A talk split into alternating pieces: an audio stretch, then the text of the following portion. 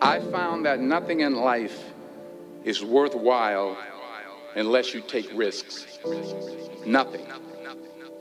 Nelson Mandela said, There is no passion to be found playing small and settling for a life that's less than the one you're capable of living. Now, I'm sure in your experiences in school and applying to college and picking your major and deciding what you want to do with life, I'm sure people have told you to make sure you have something to fall back on. Make sure you got something to fall back on, honey. But I never understood that concept, having something to fall back on. If I'm going to fall, I don't want to fall back on anything. I want to fall forward. I figure at least this way I'll see what I'm going to hit. Without consistency, you'll never finish. So do what you feel passionate about, passionate about. Take chances. Don't be afraid to fail. There's an old IQ test was nine dots, and you had to draw five lines with a pencil within these nine dots without lifting the pencil. The only way to do it is to go outside the box. Afraid to think outside the box. Don't be afraid to fail big, to dream big. But remember, dreams without goals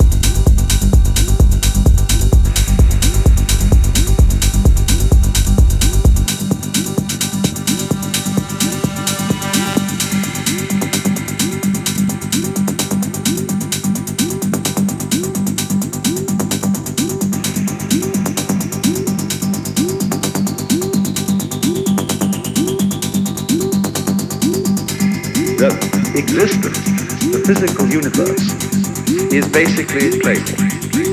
There is no necessity for it whatsoever. It isn't going anywhere. That is to say, it doesn't have some destination that it ought to arrive at. But that it is best understood by analogy with music.